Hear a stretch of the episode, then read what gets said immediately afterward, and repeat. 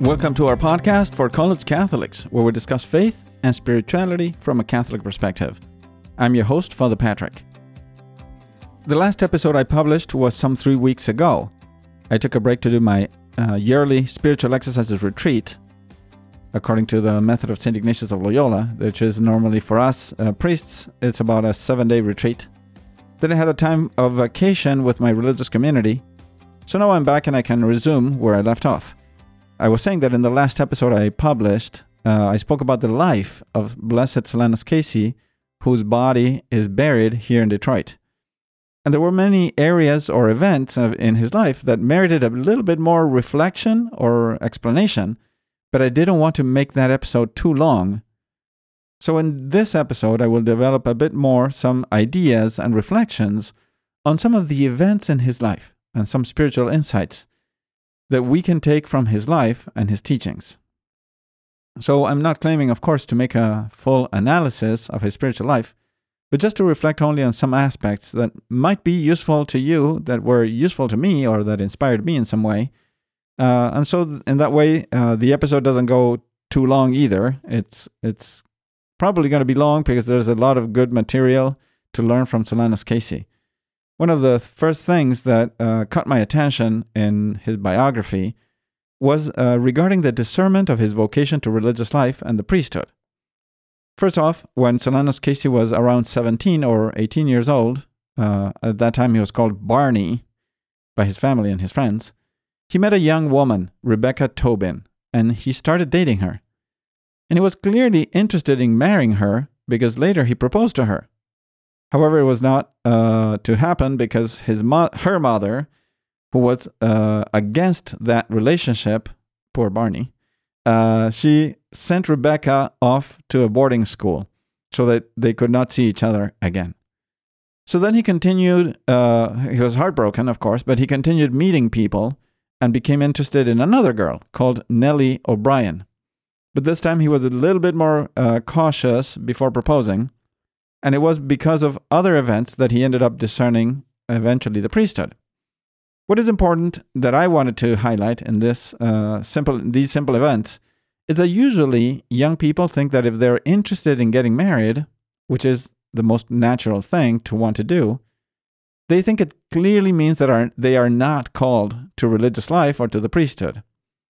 But the life of Solanus Casey and the life of so many other saints, priests, and religious uh, shows that there is that, that that is not the case. Moreover, I would say that having an inclination to marriage is a most natural thing, and therefore completely reasonable that any person called to the priesthood or to religious life would, or even should, have an inclination to want to be married. And there, what I would say is that the idea that you might be inclined to marriage does not mean that you should definitely not consecrate your life to God. On the contrary, everyone should discern at some point of their lives to see if God would call or if God is calling them to be uh, priests or sisters or religious. And your inclination to marriage is a natural thing. That means that you have a good natural inclination, which means that you could actually be called to marriage but also that you could also be called to consecrate yourself to our Lord, offering that desire for marriage to God as a spiritual sacrifice. So, if we did not have an inclination to marriage, what would we be offering if we consecrate ourselves? What would be what would be our offering when we do a vow of celibacy or of chastity? Uh, moreover, I would say when you see a priest or a sister or a consecrated woman, in a sense, you have to think of a person who wanted to be married, would have liked to get married, had an inclination to get married, and offered up to God as a sacrifice, as a holocaust, in order to love God more completely and with an undivided heart. So that is uh, somewhat imp- important, I think, uh, to see that he actually had got to the point of proposing to this uh, young woman, Rebecca Tobin, and then ended up uh, embracing the priesthood.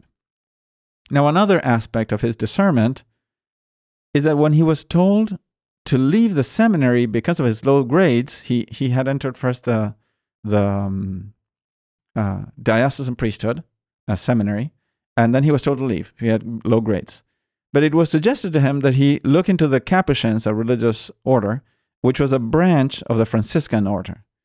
So he looked into that religious order, but he didn't like it. And he didn't like the fact that they also did their studies in German. That was one of the reasons why they had uh, told him he was not good in the diocesan seminary because he was not good at Latin or German.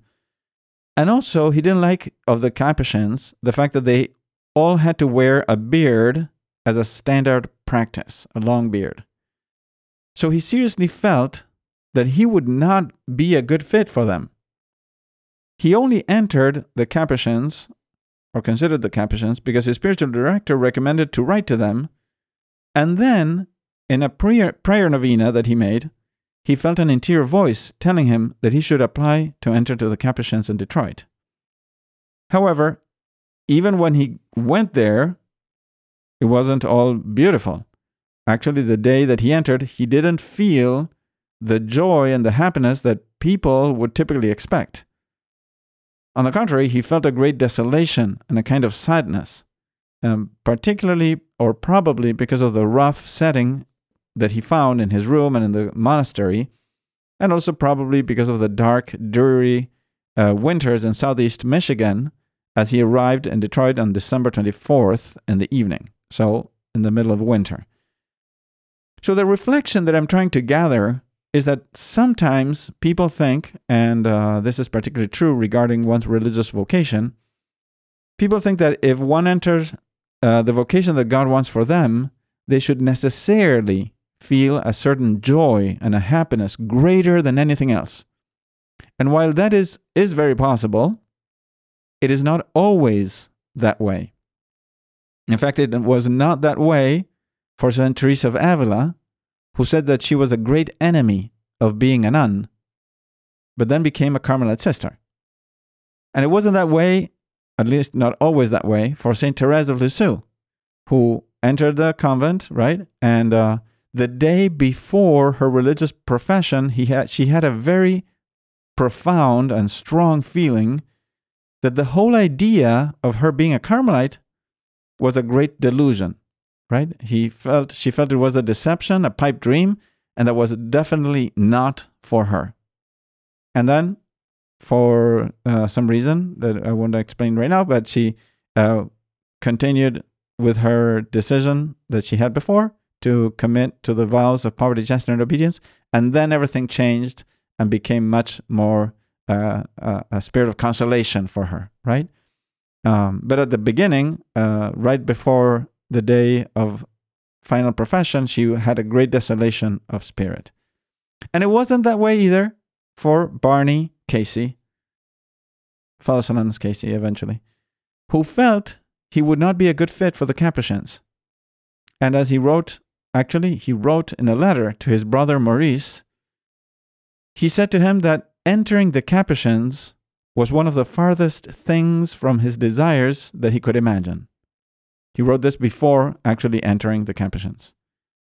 So, when discerning one's vocation, while the natural inclination is of some importance, the natural inclination, right, is of some importance, it cannot be the main reason for entering this place or that place. Some people expect to find everything to their liking when they go to visit a religious community or a seminary. But that principle of action might be the formula for failure. Because some people visit one place and then another and then another, and in this place they didn't like this, in that place they didn't like that, in that place that other uh, priest was a little firm, and then this one the seminarian was making fun of him. So finally, they don't enter anywhere because there's nothing that is that suits them perfectly. But that, on the other hand, makes total sense. It is very probable that nothing will actually suit us absolutely perfectly, right? Uh, instead, we have to consider and weigh the reasons and the hints that we have from God to discern what is actually His will, God's will, more than our liking or enjoyment or our comfort. And God's will most probably will lead us to the place where we can be of greater service to God and our neighbor. He will lead us to the place where we can sanctify ourselves better and hopefully find the means to persevere until death in that vocation to holiness. And not necessarily the place where everything will be fine, joyful, and com- uh, comfortable, right? Um, so that has that is the second aspect of his discernment um, or dis- vocational discernment. Now, there's another uh, aspect of his life that is the devotion to the Virgin Mary. Another aspect that deserves some attention. His devotion to the Virgin Mary started when he was already very young. Since he was a child, his parents had enrolled him in the brown scapular of Our Lady of Mount Carmel, and he found strength and protection in this devotion. In fact, I shared with you in the previous episode how once he almost drowned and he clasped his scapular and he felt he was pulled up from under the water and saved. On another occasion, when he, there was uh, serious financial difficulties for the family, apart from the prayers that they all did as a family together, Barney added the Holy Rosary to Our Lady on his knees, prayed privately in his room for the well being of his parents and siblings so that they could survive, you know, that moment of uh, financial difficulty. Now, his devotion was crucial in the moment of discerning his vocation as well, as he entrusted his discernment to the Virgin Mary through a novena of prayers. And the Virgin Mary herself made herself present in his soul and actually, in a sense, spoke to him interiorly and helped him know where he had to go. So, all his life, afterwards as a Franciscan. He not only devoted time of prayer and silence in a, a sort of loving conversation with the Blessed Mother, but encouraged others constantly to do the same and to learn more about the Virgin Mary, especially by reading a certain life of the Virgin Mary that was popular in his time. He also entrusted to our spiritual mother all those who shared with him their sufferings and difficulties, which were many, so he spent a lot of time in prayer, lifting up all the prayer intentions and petitions that uh, people brought to him. So his relationship to the Virgin with the Virgin Mary was very simple, very loving, and childlike, like that of a son in the arms of his mother. So I can only encourage you to also have a constant love and recourse and devotion to the Virgin Mary not only to wear the brown scapular or the miraculous medal or both, but moreover to make it a point of spending time with her and meditating frequently on the mysteries of uh, her life, the events of her life, maybe visiting a shrine in, in her honor, and celebrating her feast days with special attention, and so forth. Many other ways that you can find to grow in your devotion to Mary. In a word, you know, uh, try your best to make the Virgin Mary your mother as well. He, she is the mother of Jesus, the mother of God. Make her your spiritual mother as well. Now, one of the virtues, this is another topic of uh, discussion or reflection in the spirituality of Blessed Solanus, uh, is that I found uh, one of his virtues most inspiring, and that was his humility connected with uh, his patience, and his obedience. There must be hundreds of examples and situations uh, to illustrate this, but I will just focus on two. The first one is how he accepted with humility and interior peace and docility from the moment of his formation and all during his life. The fact of having been ordained a priest, but not given permission to hear confessions, nor to deliver longer sermons. Uh, for this reason, he actually had to write a statement, a first statement to, during his novitiate, which I read in the previous episode. Uh, so you can go back to the previous episode and listen to that. And there I read that first statement he wrote during his novitiate. But then, before his final vows or his perpetual vows, he had to write a second statement, very similar but a little longer, uh, stating the same thing that he was willing to stay uh, in the religious order of the Capuchins without, if it, if it was the case that he wouldn't be ordained a priest. So I'm going to read it uh, for you to know the, the deep humility that is expressed in those words. And he wrote the following I, Solanus Casey, having entered the order with a pure intention and of my own free choice, wish to remain in the order and I therefore humbly ask for admission to solemn profession. However, since I do not know whether, as a result of my meager talents and my defective studies, I am fit to assume the many sided duties and res- serious responsibilities of the priesthood, I hereby declare first, that I do not want to become a priest if my legitimate superiors consider me unqualified.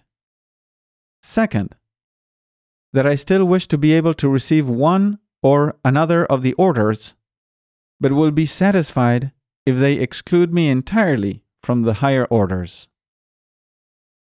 I have offered myself to God without reservation.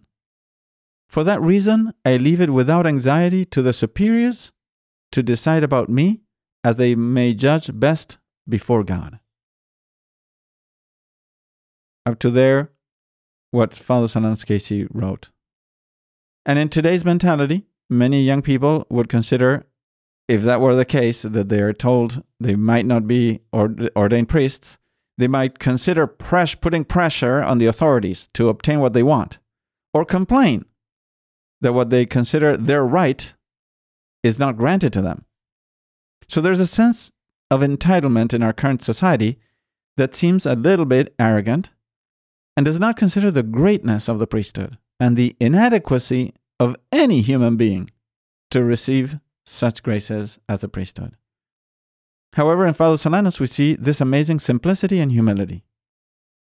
Such a divinely inspired understanding of his own nothingness in the sight of God, that he was more than willing to submit his, to his lawful superiors in whatever they thought was the will of God for him, even if it meant to not be ordained a priest. So his humility made him very patient with all those around him and with superiors. And this humility also uh, made him patient in his service as a priest uh, later in life. Uh, and this patience, connected to his humility, was witnessed many times.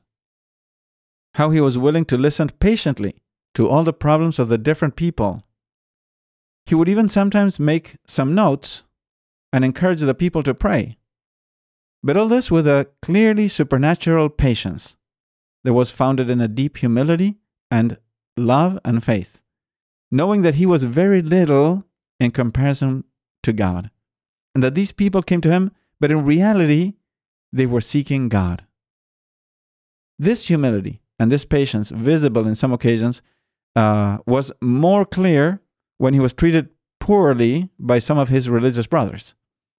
So it is uh, said that during the last years of his life, when he was living in Detroit, there was a priest, Father Elmer Stoffel, whom Father Solanus had known years ago when living in Indiana.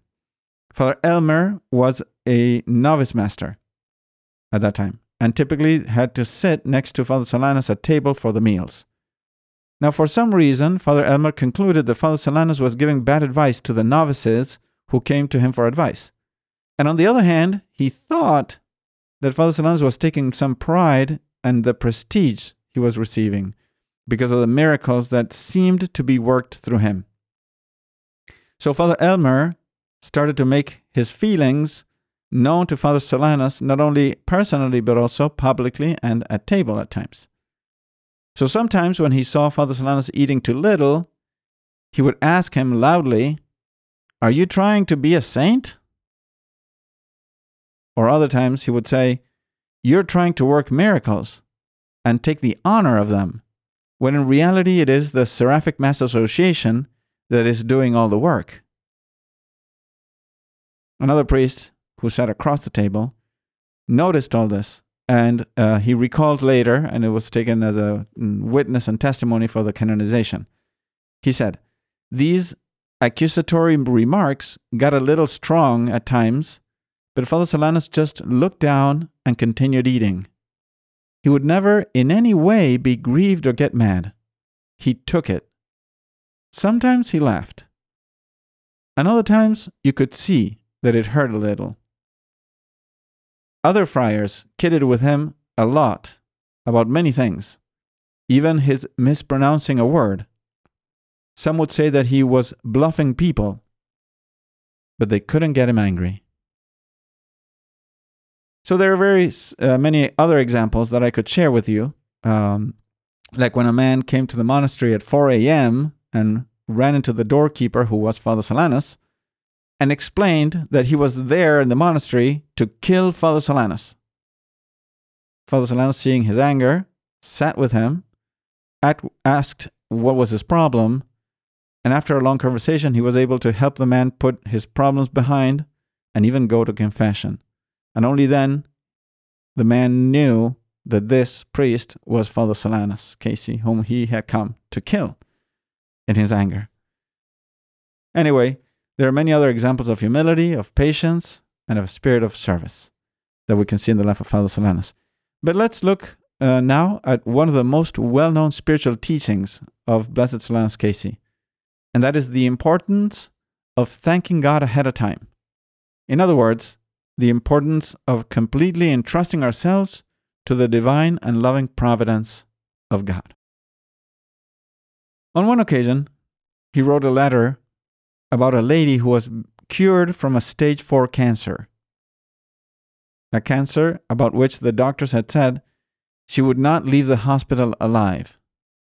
And people were terribly worried about her and for her. And through Father Solanus, she was completely cured. And then, speaking about this case, Father Solanus wrote the following. And I'm going to quote this from his own handwriting, uh, his own letter, because I think it is important to let the saints talk to us and talk to you at some point. Although it may be a little long, I hope it's not too boring. He wrote, But why worry? To worry about anything, St. Therese, the little flower, claims, is to indicate a want of confidence in God. She very likely speaks of excessive worrying. But why should we worry about anything? Tumors, cancers, death. Why not rather turn to God, whose solicitude for our individual welfare, temporal as well as spiritual, puts all created solicitude out of the picture. Why not foster confidence in the divine providence by humbly and in a childlike humility venture to remind him that we are his children? We should remind him that we are, or at least want to be, reckoned among his little ones. Therefore, we should thank him frequently not only for the blessings of the past and the present, but thank Him ahead of time for whatever He foresees as pleasing to Him that we should suffer. We should do this not only in general, but in each particular case. We should leave everything absolutely in His divine disposal, including when, where, and how He may be pleased to dispose the event of our death. His letter is longer, but up to there is what I wanted to quote. In a nutshell, he always encouraged people to have a humble confidence in God. And if we truly get to the point of believing that God loves us infinitely and that everything comes to us according to his divine will, we will thank him for anything that he chooses for us. So we should pray, of course, and we should ask for what we think is best. But after that, we should say, like our Lord in the Garden of Gethsemane, Not my will, but yours be done. And even thank Him ahead of time for whatever it is that He, in His will, will choose to give us. So, the foundation of this attitude that Father Solanus taught is the knowledge of faith, a knowledge by which we know that God is all knowing, that he, he knows all things of the past, present, and future, that God is all powerful and that is infinitely loving, and therefore nothing can escape his power, and that he has a plan for each one of us, and that he provides all that we need for that plan to be fulfilled, so that we may reach heaven and be with him forever. Because God, as a loving Father, cares for you, for all of us. As Jesus teaches in the Gospel of St. Matthew, chapter 6, verses 25 and 30. that if God so takes care of the birds in the air and the lilies the, of the field, how much more will He love us and take care of us? Of course, as long as we allow ourselves to be loved and helped by God. Because we are worth much more than many sparrows. So, these are some of the spiritual thoughts and reflections I wanted to highlight in the spirituality of Blessed Solanus Casey. I hope they, they were spiritually insightful and uh, inspiring. I hope you enjoyed the whole episode and uh, that we may all learn to be humble and always trusting in God and giving Him thanks ahead of time when we ask any grace from our Lord. So, thank you very much for sharing your time with me today. If you like this episode, please share it with others. And also, if you can, please leave a review on Apple Podcasts and Spotify. I hope to see you next time. May God bless your day.